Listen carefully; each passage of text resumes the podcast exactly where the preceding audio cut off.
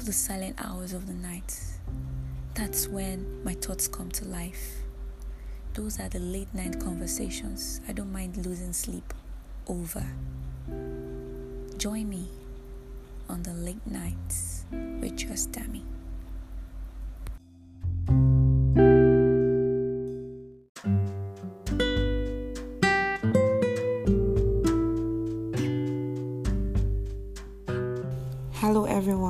Welcome to another exciting episode of your favorite show. In fact, it is actually the last episode in season three, and I am so grateful to everyone that has listened all the way, that supported me, and also subscribed to my um, podcast. Uh, I'm really, really grateful. Today we'll be talking about seven behaviors that pushes people away. I know we all want that talk show that tells us what we are doing right, but sometimes we need one that tells us what we are doing wrong. And um, today's topic isn't to make you feel bad about yourself, it is just to make you improve in some areas or relearn, unlearn, and reevaluate your characters. Um, here are some seven behaviors that you might have had in the past or you're still having now that are pushing people away from you.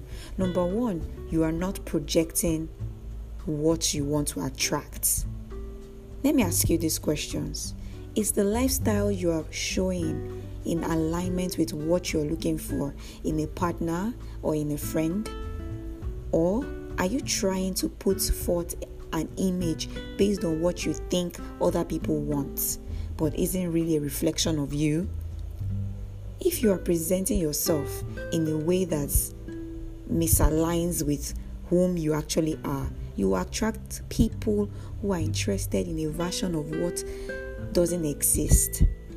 As time goes on, they will learn your true personality and that may not even be compatible with theirs. Not better, not worse, just incompatible. This is why being 100% authentic from the beginning is always the best bet. Number two, you push for too much too soon. Meeting people is difficult, there is no doubt about that. So sometimes when we do meet someone we are interested in, it's easy to get overly excited, like we have just gotten a brand new toy for a present. and when we get a new toy, we want to play with it all the time. And I mean all the time. But a toy doesn't have its own individual life, hobbies, and friends to contend with. A toy can't feel smoothed a human can. And if they begin to feel uncomfortable with the quickness at which things are moving, they will begin to pull away from you, maybe even without an explanation. Ironically, this is why the easiest way to lose someone is actually to want them too much. Also, it sends the message that they are quickly becoming the most important thing in your life. But I know you'll be asking me, shouldn't my relationship be a priority?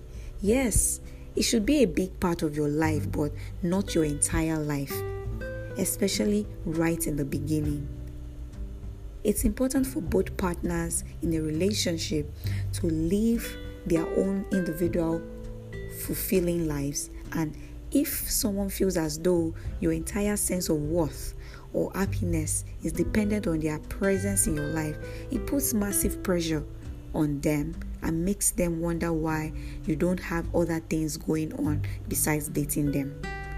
Leave space for your hearts to breathe. Too much closeness can risk suffocation. Number three, you protest too much.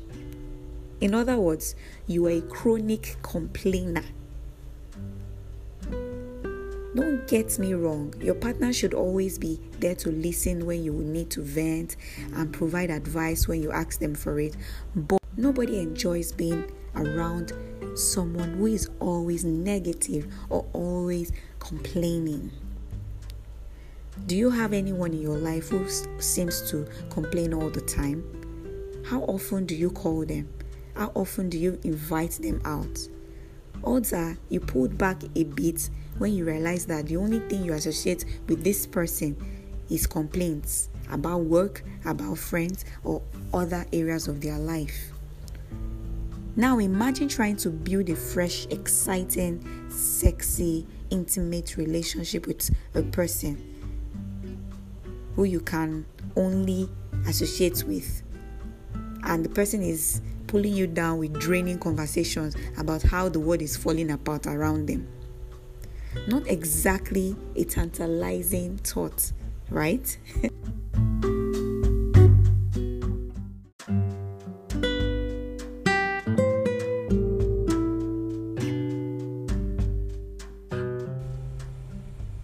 Building a relationship is an exciting process and allows you both to explore each other's wants, needs, desires, interests, goals, and adventures. There are plenty of positive and uplifting things to talk about.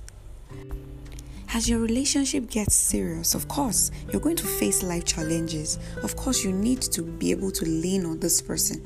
Of course, they should always be there to support you, but unconditional support after you have built a strong bond with someone is different from seeking unconditional support before or during the process.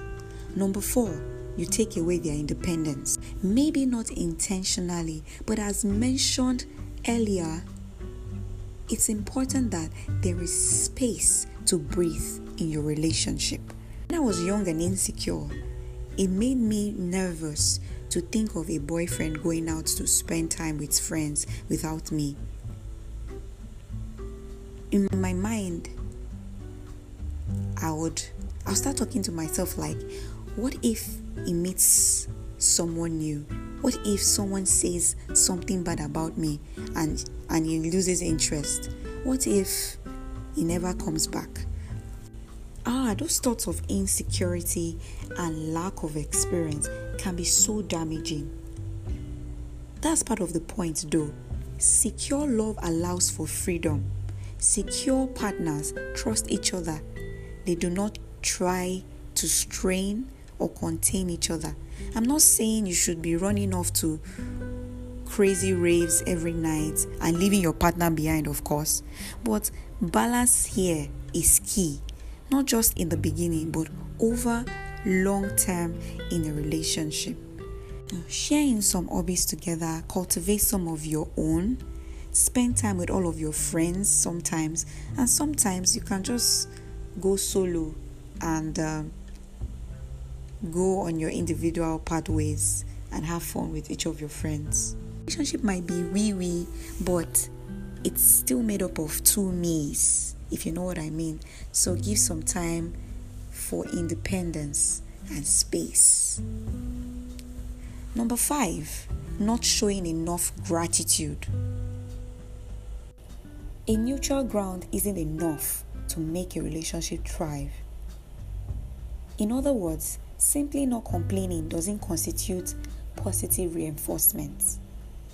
Gratitude, appreciation, affection, love are all things that we need to feel from our partner regularly. And sometimes, if someone is very good to you consistently, yet they don't feel appreciated, they can very quickly feel taken for granted and begin to pull away from you. So, the remedy to this is simply saying thank you. Do small things that he or she appreciates in return to show your gratitude.